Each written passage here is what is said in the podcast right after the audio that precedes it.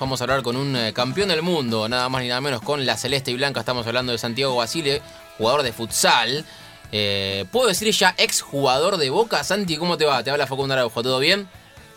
¿Cómo está Facundo? ¿Todo bien? Buenas noches para todos. Buenas noches. Eh, sí, bueno. Sí.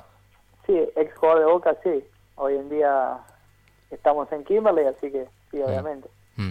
Eh, primero que nada, antes de, hablar de, bueno tu paso en Boca, eh, ahora que, estás en, eh, Kimberley, ¿cómo estás viviendo este momento de, pandemia, este momento en el que bueno uno no, no, sabe cuándo volver el fútbol en, en, todos sus aspectos, no solo en once, en futsal, ni, nosotros jugando con los pibes en una canchita? ¿cómo, ¿Cómo la estás viviendo este momento? Bueno, obviamente que es un momento duro, obviamente para el deportista estar encerrado y no poder hacer su, su principal actividad es, durísimo. Eh, y obviamente que, la ansiedad que, tenemos y que manejamos es, es muy grande. Mm. Pero bueno, también creo que es un, un desafío y hay que estar preparado para, para cuando nos toque volver a, a competir, a jugar, estar de la mejor manera, seguir entrenando con, con los materiales que se puede, desde obviamente trabajando también mucho el tema psicológico. Eh, pero bueno, entendiendo que, en algún momento vamos a volver y en ese momento que volvamos tenemos que, estar preparados. ¿Crees que, el futsal va a ser uno de una de las últimas cosas que vuelva en cuanto al fútbol? Porque, a ver, eh, el futsal es cerrado, ¿sí? es en un espacio cerrado eh, y en el que si se concentra mucha gente, bueno, obviamente hay más probabilidad de, de, contagio, no así como en, en 11, que más allá de que hay también, pero es al aire libre. ¿Crees que va a ser uno de los últimos eh, deportes, vamos a llamarlo así, que, que vuelva a, a, la normalidad?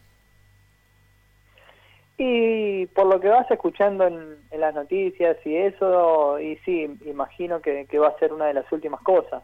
Pero bueno, también obviamente tenemos la ilusión de que al ser por intermedio de AFA y que cuando pasó lo de la pandemia nos tocó cortar en el mismo tiempo que le pasó a Canche 11, por ahí también tenemos esa posibilidad de volver junto a, a lo que es cancha de once y, y al femenino y a la demás categoría de AFA, así que nada, tenemos, tenemos esa ilusión que, que cuando obviamente que se habilite el fútbol podamos volver todos juntos.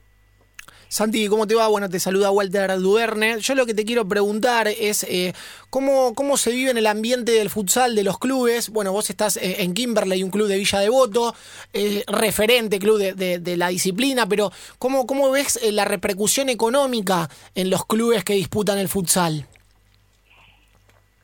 No, bueno, obviamente que, que es muy dura, es muy dura. Obviamente que todavía estamos nosotros en un proceso de de amateur y profesional y, obviamente que, a los clubes les cuesta mucho generar ingresos.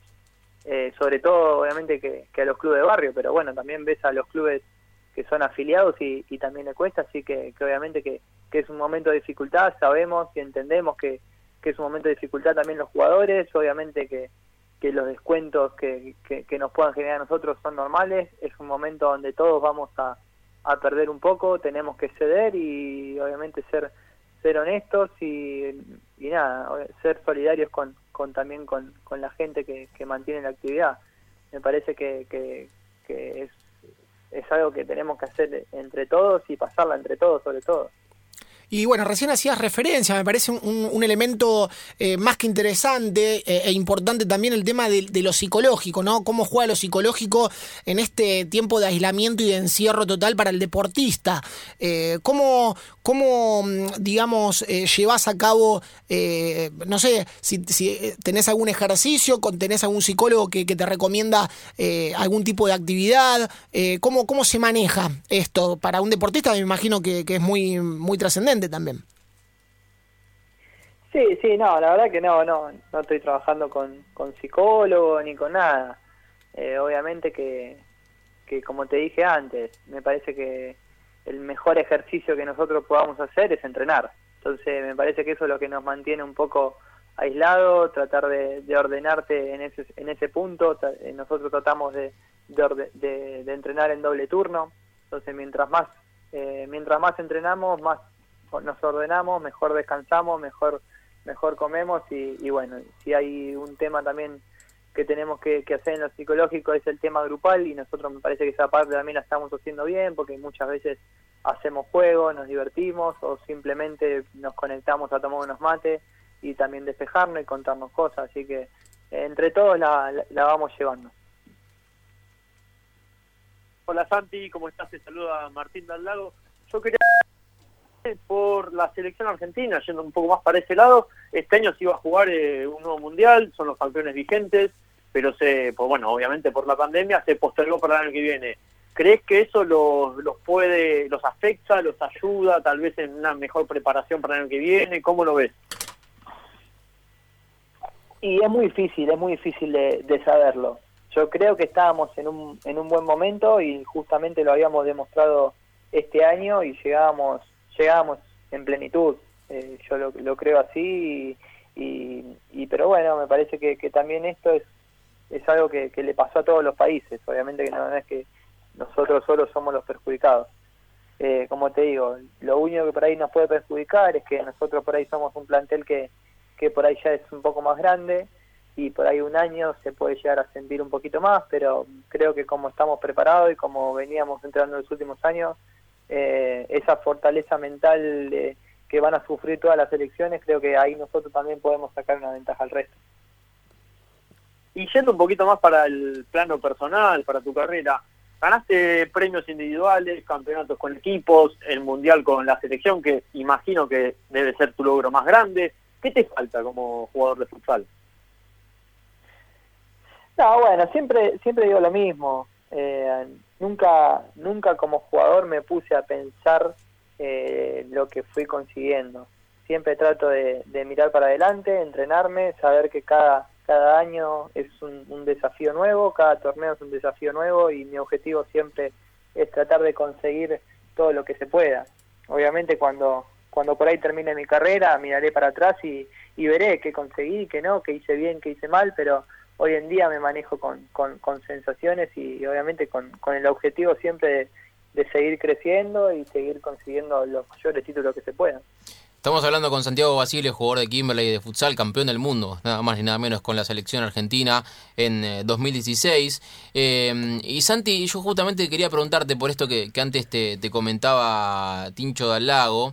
Eh, ¿Sintieron ustedes ese, ese boom del momento que generó que ustedes salgan campeones del mundo de, futsal y, también lo que generó los Juegos Olímpicos de la Juventud acá en Buenos Aires, y lo, que generó el futsal de, los pibes, que mucha gente, muchos, muchos chicos y muchas chicas también se empezaron a animar, o se animaron, mejor dicho, a anotarse en un club de futsal, en un club de barrio, eh, y hoy en día el futsal en Argentina eh, tiene cada vez un nombre más importante eh, en el mundo, ¿sí? a la par de, de Portugal, a la par de, de, España y de, la, de las grandes, de Brasil, y de las grandes selecciones que, que tienen hoy en día su, su lugarcito ahí en el, en el plano, ¿no? en el futsal.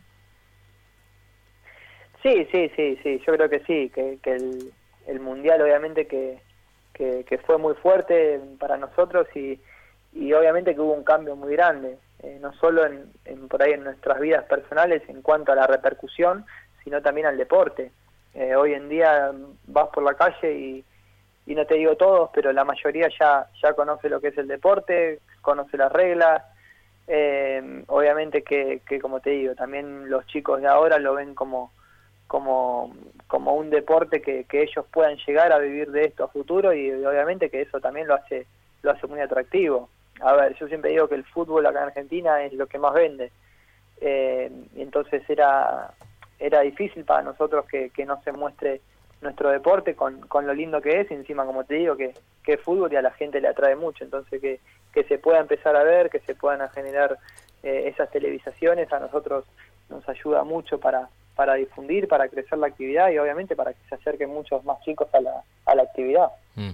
¿Cómo está Kimberley con este con todo este este tema de bueno es eh, ya a la, vista de todos el tema económico eh, cómo están ustedes también con eh, si, si, están sufriendo este este momento de, de pandemia y bueno si, si si tenés qué sé yo esperanzas de que quizás antes de fin de año. Viste que cuando siguen sumando días a la cuarentena uno dice, bueno, esas esperanzas de volver al fútbol se van cayendo.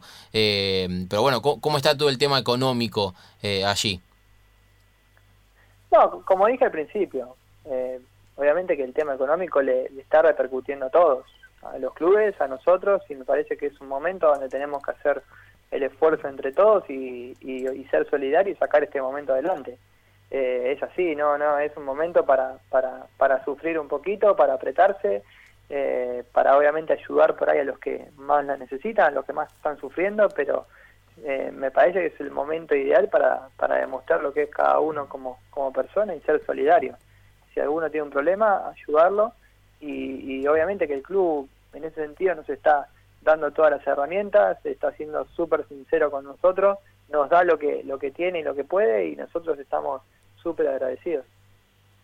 Santi, ¿cómo fue? A ver, te voy a teletransportar a aquel momento en el 2016 cuando consuman, bueno, eh, el campeonato mundial por primera vez en la historia para la Argentina y todo lo que significó, pero eh, llevanos a ese vestuario. ¿Cómo fue ese vestuario después de ese partido? Describinos, no sé, el grado de locura que tendrían adentro de ese vestuario.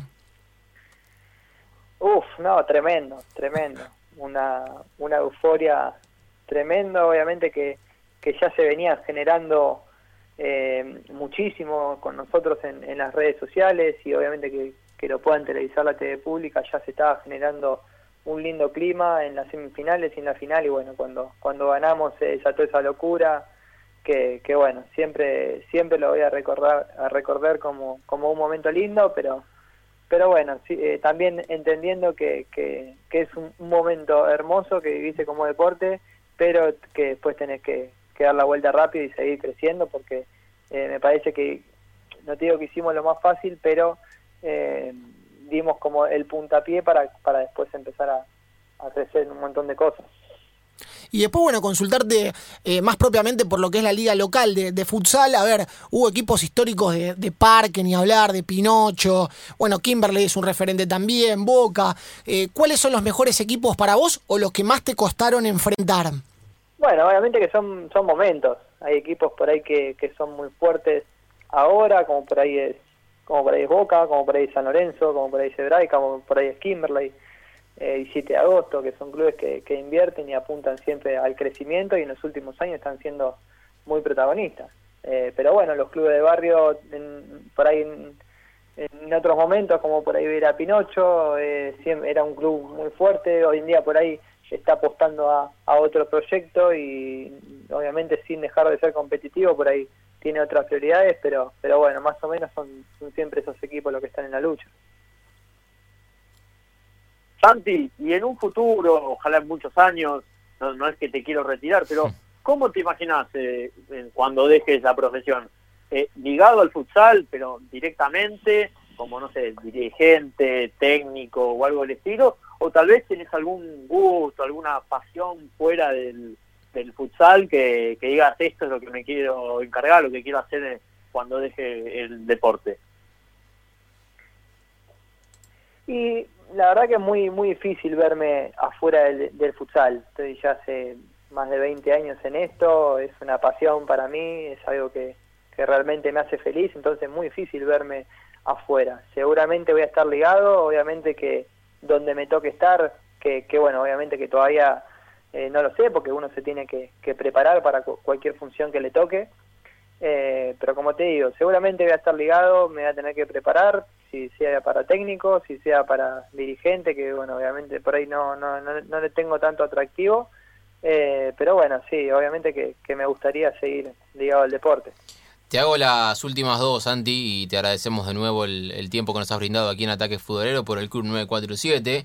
Eh, y como todas las noches nosotros tenemos una encuesta eh, para que, bueno, justamente los oyentes nos, nos comenten. Y el día de hoy la encuesta es la siguiente. ¿En qué estadio no te gustaría jugar como visitante? Y yo te la voy a traspasar eh, a vos para que nos digas, pero te la voy a conectar por otro lado, para que nos cuentes alguna anécdota de cuando te tocó jugar de visitante en alguna cancha que dijiste de acá no salgo.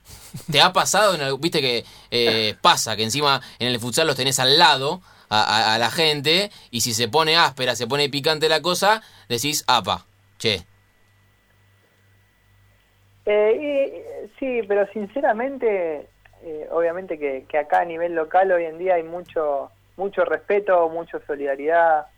casi todos los jugadores y los dirigentes entendemos que, que tenemos que llevar el deporte para, para otro camino, entonces por ahí los que son violentos, los que insultan, eh, por ahí son la minoría y cuando empiezan a hacerlo se corta rápido.